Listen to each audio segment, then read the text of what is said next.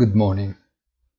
It is extremely likely that the dominant theme of the week that begins today will remain the behavior of the 10-year Treasury.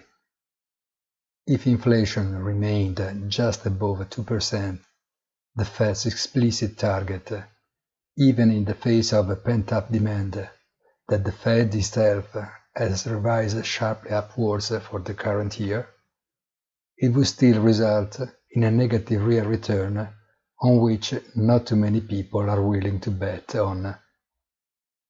The cryptocurrency's frenzy is therefore almost considered the reflection of distrust towards the dollar, and in that perspective also the recovery of gold, still very lukewarm, should be read in the same way.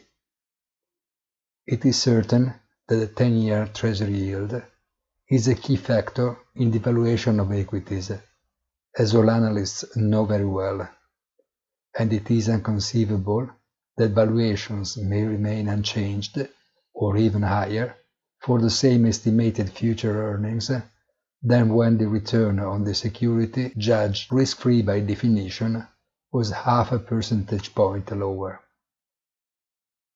The new wave of liquidity authorized by President Biden and the one systematically put on the market by the Fed are, however, a deterrent to applying the formulas as per theory, and therefore it remains to be seen what will be the investors themselves, as always, who will establish the right perspective of reading. Have a nice day and please visit our site easy-finance.it.